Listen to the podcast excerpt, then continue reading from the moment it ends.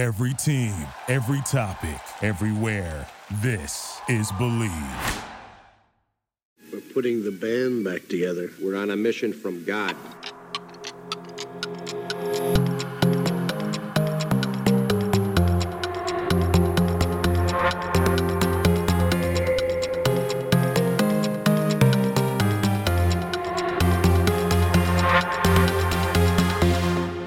Yeah, welcome to a new edition of Bleav in Surfing alongside former pro surfer Omar Etcheverry. I'm Cyrus Saatsaz. O Dog, how you doing, brother?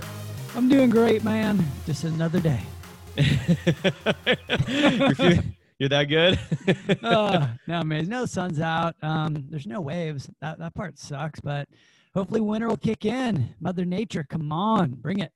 I've been hearing a yeah quite a few complaints about that. Like I've been so busy that I just haven't been in the water that much. But I've been hearing a lot of gripes, man. It's been a flat fall. Usually November is it signals the start of some mac and swells and great offshores, and it's been nothing, huh? No, Lake Pacific.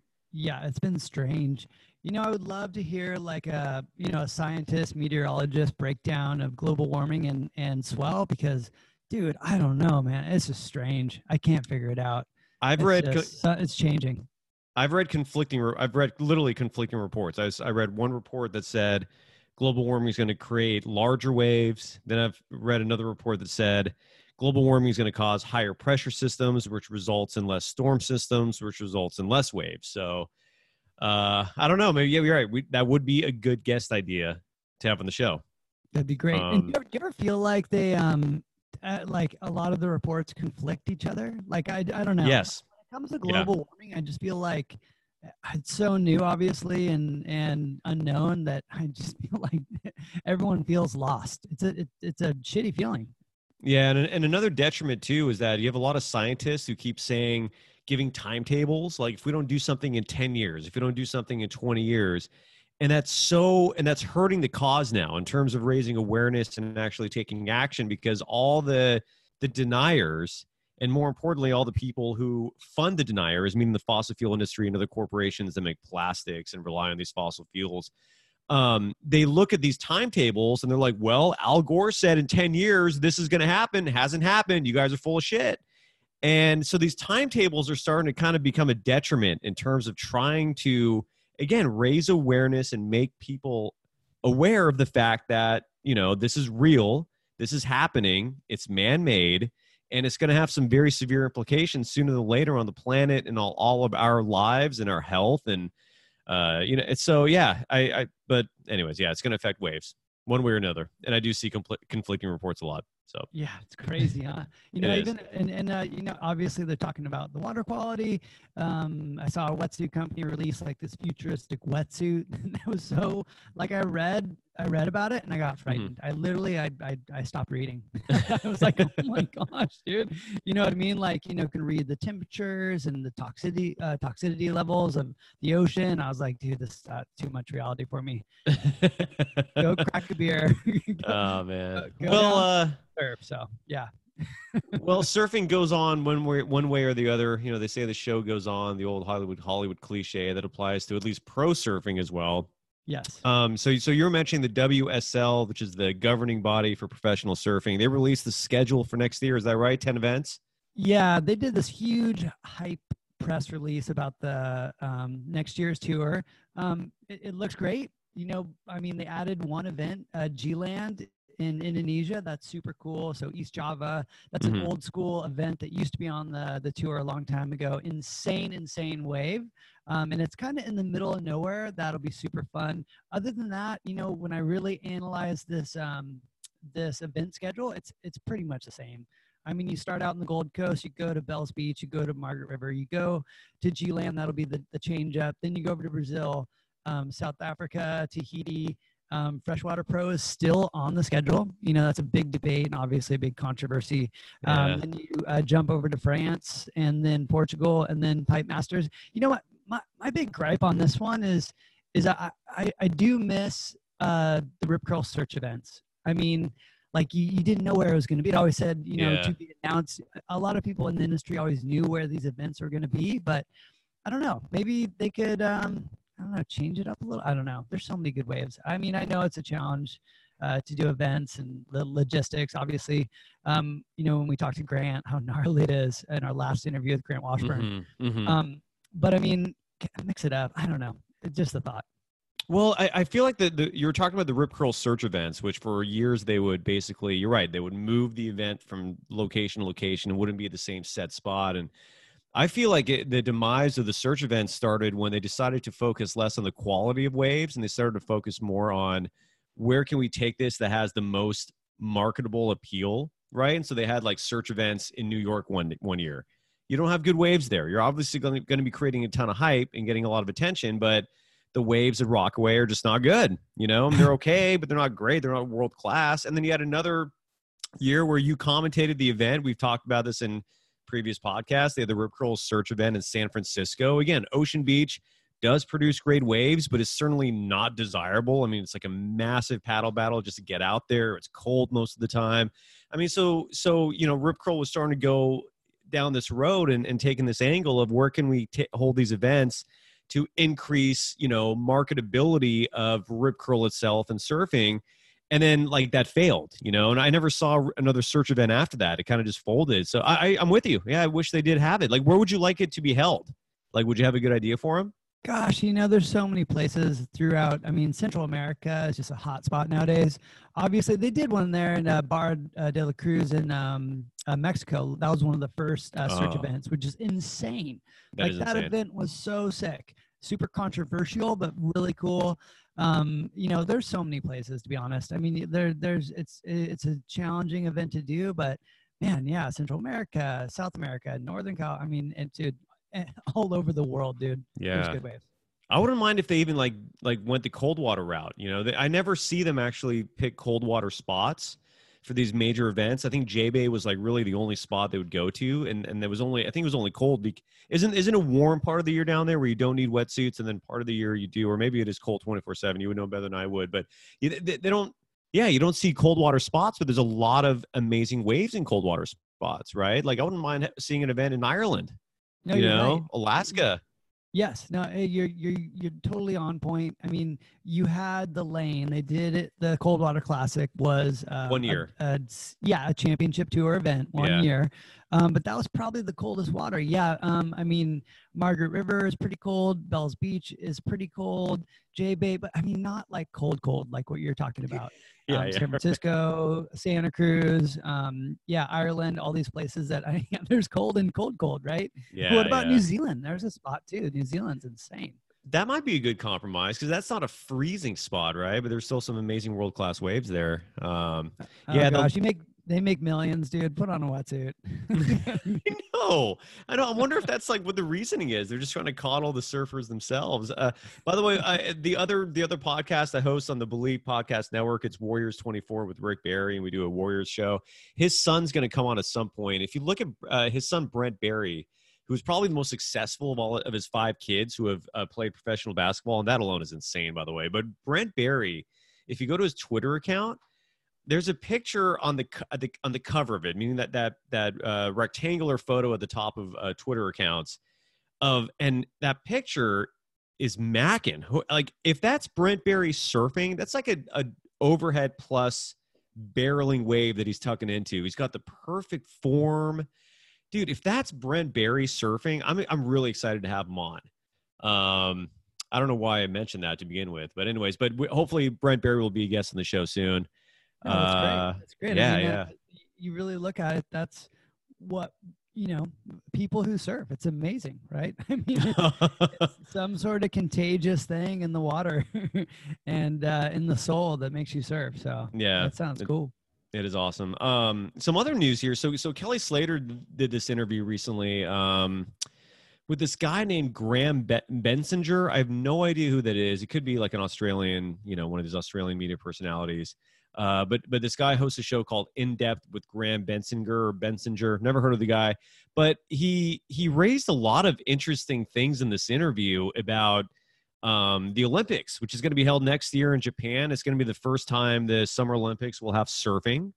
Um, interesting side note: Kelly Slater might not make the Olympics because of a cripple, Is it John John. I mean, John John's been crippled for six months, and he still might get in over Slater. That's how good he is. Isn't that That's crazy? I don't think that's a good look for Kelly up. though. Yeah, that's, that's uh, it might, that might be that might be a sign you should hang it up. You know, I mean, if you're if, Uh, if a guy who's only surfing half the year is still doing better than you, I mean, you're supposed to be the greatest ever. I, but anyway, so but Kelly, but Kelly brought up this these two really crazy um, points about the Summer Olympics, and he said he said the athletes going there are going to be raising a huge stink on this. One is that according to Slater, um, the cancer rates in Japan are out of control. And I don't know if it's because of Fukushima, you know, that nuclear reactor that melted down because of the huge earthquake some years ago and releasing who knows how much radiation into the ocean and air there. Um, I don't know if it's if it's just you know they have a lot of nuclear nuclear plants in general. I mean, there is that huge stereotype of Godzilla and all this all the the radiation going on in Japan. right. Have you ever heard of that? Like you've been to Japan, right? I mean, is is that a thing? Is that a legit concern? I, you know, I mean, they're they're so about um, you know industrial revolution, you know, just Mhm. making stuff and doing everything amazing. Like I love the culture. I love Japan. I've been there I think five times now. Okay. Um, and yeah, yeah. I mean, there are other rumors that the water is super polluted. Um, I, I Oh. don't. You know, people talk about it. I don't. I don't know to what degree um, and why and and all of that. But I mean, it's a very, very you know technology driven um, you know, work hard society. Right. Um, but but but awesome. Like I love going there. Like super respectful. Everyone is super polite. Everything's super clean. Um, but um, but yeah, I, I don't know. Ke- you know, Yeah. uh, you'd have to ask Kelly. And Kelly Kelly loves to to dive into things. Right. That's what Yeah. he's known for. Whether it's becoming the best surfer ever or or creating a wave pool. You know, he's, he's got one of those brains, locks in and kind of dissects things. So Yeah, and, and and like I said, we we've interviewed him six different times, and he's he's never shied away from from controversial topics. I remember back in the at the 2008 presidential election, I think we asked him like who would he vote for, um, and he wasn't shy about it. He didn't he didn't mind Obama, but I think he I forgot who he actually wanted, was supporting that year. He's a very libertarian individual. That's one thing I've, I've gathered from him. Um, but the other thing he raised about Japan, which in my opinion is a huge concern. Um, do you remember that movie that came out some years ago called The Cove?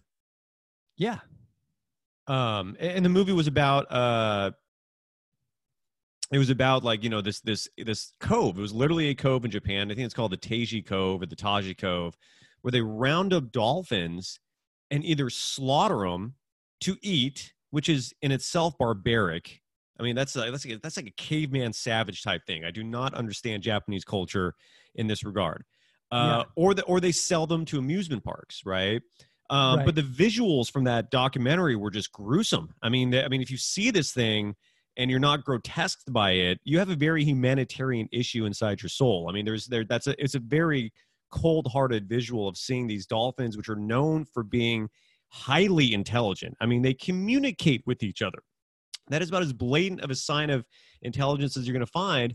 And the Japanese just slaughter them. I mean, the Japanese pulled out of the whole the the International Whaling Commission, so they're just out there killing whales, sentient beings. Um, so Kelly's so Kelly in this interview said that uh, that not just him, but a lot of athletes are going to be raising a huge stink about this because I don't think the world's doing enough. You know, Japan's just slaughtering whales and dolphins, and no one seems to be doing a thing about it. It's crazy. Yeah, it's challenging though. You know, you go into any culture though, and it's like some things are so embedded in cultures and Mhm. religion. It's it's a challenge. I mean, and, Yeah. and that's one that's embedded in their culture, and that is eating those types of food is totally normal. You know, um, so it, yeah, it's but it, yeah, that movie was so gnarly. The Cove. It I, is. I, actually, like, I had a full stomach ache for a while after watching that scene. I Oh. like, I had a weird one on that. That thing was insanely crazy That- um but but i mean that's tough i mean you know you have you have some cultures that that believe you know when you throw trash in the ocean that that you know god takes care of it i mean it's Oh. it's cha- it's it's a challenge that our world has to deal with Oh, it's just Um, ignorance. It's just pure ignorance. That's all it It is, you know. And tra- tradition is not an excuse for doing uh, evil. You know, it's not like that's crazy. You're, I, I mean, you're right. It's it's all about culture. This world is all about culture, and there's a lot of different cultures, and you know, some of them are have some weird rules and some weird customs. But you know, eating and killing whales and dolphins, man. I mean, it's almost like if you told me like some some some culture had a tradition of killing a baby for every 100 born. Well, it's a tradition. You know, we've been doing this for a long time. Every 100 Right. babies, we kill one and eat it. You know, it's just what we do. like, I mean, it's just it's crazy. I don't. I mean, this is. I don't. There's nothing valid about that. It's just wrong. I don't know. It's crazy. So good for Kelly and good for those athletes if they raise a stink. I hope they do. I hope they do too, man. That's that's, that's scary. But and yeah, issues in the world. I mean, burning garbage, dude. The list is so, the laundry list is so long. it's like, dude, Of all the wrong things in the world, like all the oh problems. my gosh, yeah. There's stuff that people do out of you know that are, are destroying the world, but That drives you completely insane. Yeah. Oh my gosh, right? I haven't burned Uh. garbage in at least a couple weeks, dude. How about you? Burn- did you say burn garbage? yes, burn garbage. Do you really do that? A lot of cultures do no, that. no, Oh, no. I'm totally, I'm actually? totally Okay. joking. No, I do not. I, I don't. I don't know. I yeah. I, I, part part of it is I'm so tired right now that I was actually believing it. But um, yeah. So you Uh. still. But I mean, you've been all over the world. I mean, the moment you leave the U.S., that's one of the first things that sticks out is most cultures in the world burn garbage. That's what they do. I know, I know. It's dude. crazy. Oh man, it's crazy. I remember It being is. on a, a boat trip in Indonesia, and I, I I I woke up at like three in the morning, jet lagged, take a piss, and you know, a lot of times you just kind of you know throw the schlong over the side and start peeing, and I look and there's garbage like like all around the boat, And Everywhere. like, Yep. Whoa, yeah, and the guy was just throwing all of our garbage over the the side, and I was like, whoa, I thought the garbage cans were to keep it in, but apparently at three in the morning they dump all the garbage. Um, which yeah, I was like, boy, I think I was like, I think I was like 20 or something. I was shook. I was like, oh man, that's gnarly. uh, well, well, I'll shift gears on you to something a little more lighthearted. Um, have you ever heard of a company called Blue Star Alliance? You know, they're all over the news. I haven't dove into it, but they just purchased Hurley. I'm Yes. so curious what they're gonna do with it. And Hurley has one of the gnarliest, probably the gnarliest lineup of athletes in the sport of surfing. They do, And, yeah. I mean, actually, across the action sports. I mean, you really look at it, it's like skating, um, gosh, everything, snowboarding, dude, you name it. So it's scary. I wonder, yeah, like uh, like on the men, like I think Kolohe Andino, for example, representing representing the United States in the next year's Olympics for surfing. Uh, he's represented by Hurley, Carissa Moore, Lakey Peterson, w- numbers one and two in the world rankings on the women's side of the WSL. They're represented by Hurley. Um, I mean, you're, you're right. They have an A-list lineup of athletes. My guess is two thirds of them are not going to have a sponsor after this. That is how this goes usually. I mean, I, I, I mean, I know we laugh, which is kind of cruel, but um, I but it's true. But it's true, man. I'm still laughing. It's not. Uh, Well, that, well, I love I love how formulated it is. Like, and in what I've seen in my life is that they come in and they actually don't rock the boat for like a minute. Yeah. you know what I mean? They're yeah, like, oh no, we're gonna keep them for like a few months or yeah, like a yeah, and year." then and they And clean then all house of a right sudden- after. yeah, one year goes by and you're like, whoa, that was a, a clean house. Just everyone's gone. um, well, so it, it does make you wonder why Nike sold it in the first place. I mean, that's that's kind of curious to me. But yeah, so Blue Star Alliance owns BB, Total Women's line of clothing, right? Right. I think uh, Brookstone, that weird store in the mall that has all the like the, the massage chairs and stuff like that. Yeah. Uh, I'm trying to. A lot of these I've never heard of. Kensie Girl, that name sounds familiar. They own them. Um, English Laundry, whatever that is. They they have they own like I don't know, 12 brands or something like that. Just random clothing and retail brands, and now they own Hurley, whatever that means. I know. I know. I, I know. I, I I got I got um, fired once too mid contract. Um, it was By who? uh, I was I was uh, sponsored by Ocean Pacific. yeah, they- OP. when they're on yeah op when they're on their comeback and then a company purchased them and yeah cleaned house well no they kept they kept like two athletes and they literally fired everyone everyone was in the middle of a contract too but i mean you, you- know a lot a lot of contracts have loopholes so Oh, they found a loophole to well, w- w- Yeah. just to, to just to enlighten everyone else. So OP used to be a very prominent surf brand, and OP of stands for Ocean Pacific, and then they sold or or, or developed an exclusive uh, branding licensing deal with Target. Is that right? Is that who they or or Walmart? no walmart oh, was Walmart. Yes, oh yeah. my God. Ugh, I know, so- I know. You know what the scary part is? Um, I talked to a friend who actually pulled it off. So they were a uh, clothing designer when it was like a core company, and when it uh, shifted, they kept their job and they're still there.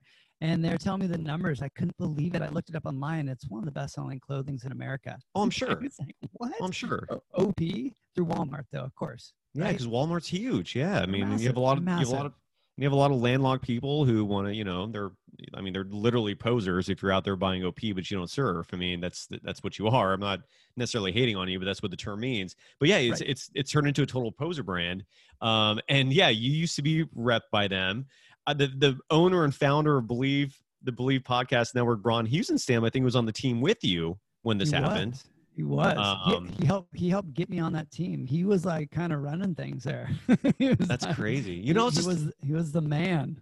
He was the and, and it's crazy. We're gonna get Braun on the show soon, just for the simple reason, if for nothing else. He I was on the phone with him a few days ago, and he told me that he actually won a WQS event uh, some years ago in Morro Bay.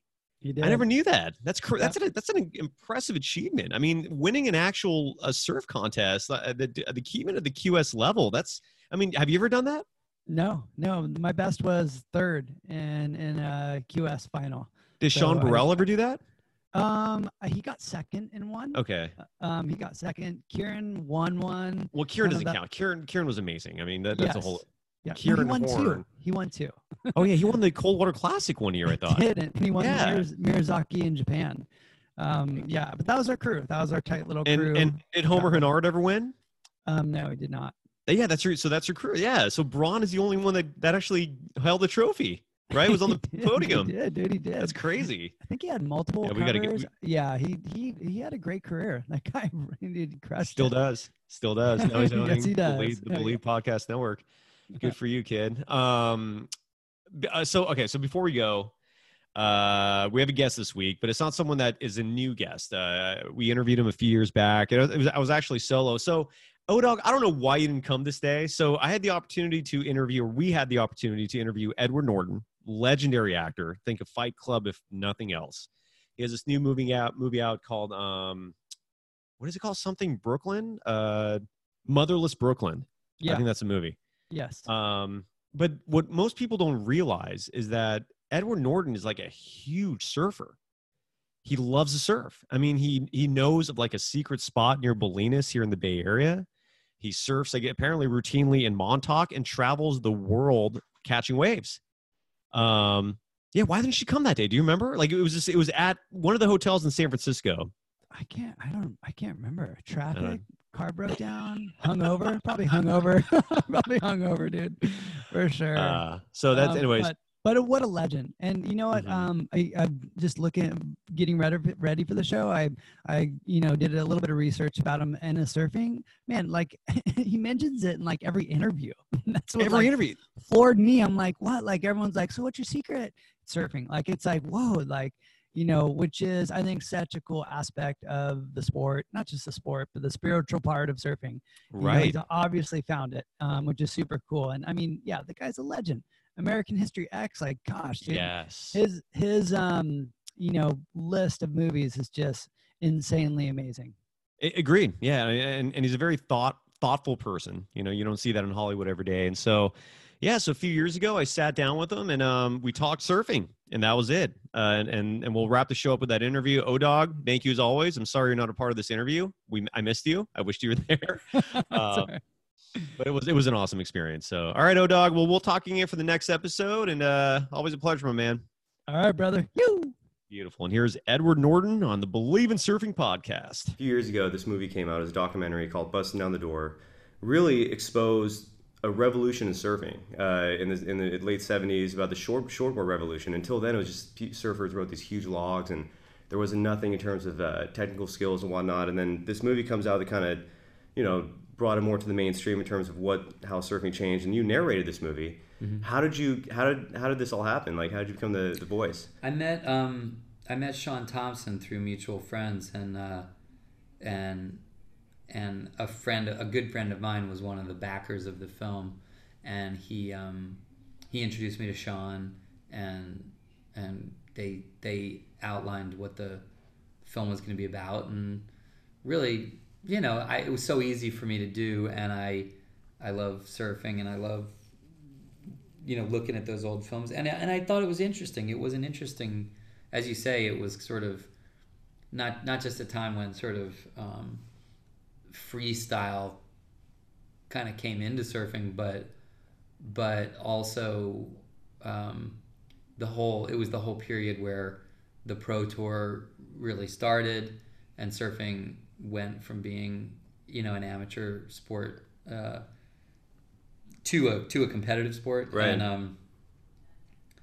and uh, and then too, I thought it grappled with some of the kind of the the things that people don't like to talk about about surfing, like the, you know, just sort of the territorialism and the Right. the the the culture of it a little bit. And yeah, I've interviewed Shaun Tomson a couple times. Great guy. Yeah, very very. Uh, and what's your background in surfing? Do you surf? yeah. Do you mind if I ask? You don't have to be give me the secret spots, but I mean, like, Um, you know, I, I, uh, interestingly, I've got family who live in Indonesia, so I Oh. started going there um, many years Wow. many years ago, and that's where I started surfing um, with uh, New Zealand. I met a guy from New Zealand, and you know, and started connecting on some of those different waves. Um, but uh, but I mean, once I got really hooked on it, it it you know I'm, I'm a New Yorker. I don't really love being in LA all that much. Right. And when I started picking up surfing, I started actually thinking in the middle of the winter in New York, like, ah, maybe I should get somewhere where there's waves. but um, yeah, I'm, I'm pretty hooked. It's it's one of my favorite things to do, and I, uh, you know, I, I'm lucky in some ways because I travel around for my work, so I'll kind of go. I, I get the chance to go maybe in more places than most people. yeah. And plus, New York has Rockaway, Montauk, has a few Oh yeah, spots Montauk's. Montauk in storm season is too big almost. Absolutely, yeah, it's Really pretty is. heavy. Um, just a, on, a, on a personal curiosity level, I'm sure a lot of people who follow your work would are curious to know as well. How did you get into acting? Like, what's your background? Like, how did this all It start? was, it was a fits and starts for me. I was interested in. I loved films and theater and stuff, but I I did some in college, but not exclusively. And then when I moved to New York, I uh, I was doing other things. I was working in New York, and I found myself just kind of creeping back toward uh, the theater and almost like for a period I was kind of like moonlight. I had a job. I was doing things and I was never even really telling anybody that I that I was auditioning for plays. And then and then when I got in I started getting in plays and and in a, for a while it was kind of like this thing I just did on the side without a sense of like how you try to do it professionally. But then uh, I started getting so much work that that I started almost going wow this is I could almost do just this It's beautiful, man. yeah And you, you probably get tired of hearing this, but where do you put Fight Club in there? Because most men, President Bill Clinton even, love that film. I mean, it's, oh, it's Oh, I, I don't never, even think it's men. I, I think I, one of the things I love about it is ha- is that when, I, many many women and men I think relate to it. It was never intended to be a guy's film at all. In fact, I think that one of the things that was frustrating to us at the time was that the studio that put it out didn't really have faith in some ways that it was funny that it would be accepted as satirical that Right. they, they they treated it as this guy's action kind of thing which it's so not Right, right. and I think over time, we never felt that about it. And over time, we were sort of gratified to find that women, as, as much as men, really uh, appreciated what the film was about, about, you know, in terms of the ways that modern life makes you feel so cocooned and, and in some ways desperate. you know? Absolutely. but that that that too eh, yeah exactly i mean i think that and and stone uh, someone was asking me about fight club and stone and movies that have ambiguous endings and i think you know for me actually films like fight club's a good example of a film that that that has a highly ambiguous ending you, it's very you know you're, there's a lot left to interpretation at the end of that movie same with stone and sometimes what i learned going through the experience on fight club was that is that you've got to chill out about whether people like it five minutes after they saw it. A tough film sometimes is going to leave people feeling a little unsettled at the end or uncertain or whatever, and it's gonna and over time they come to appreciate that that. Whereas right in the moment they can kind of be like, yeah, but what did that mean? And Right. um, and and you realize you have to you have to not be afraid of people saying, wait, what did that mean? That's Right. that that actually might be a really good thing. Absolutely. Yeah. Um, And thanks so much for the time. Sure. And actually, and, and your dad's here, living in San Francisco, correct? So you have some roots here. On, on, on and off. Okay, He's here. fair enough. He's in and out. Thank you again. Sure, Mr. Thank you. Yeah.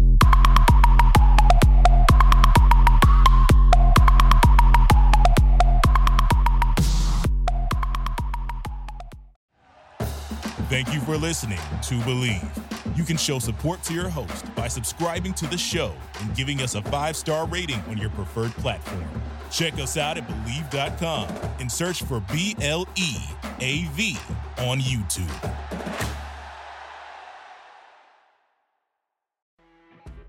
You know, when you're listening to a true crime story that has an unbelievable plot twist that makes you stop in your tracks?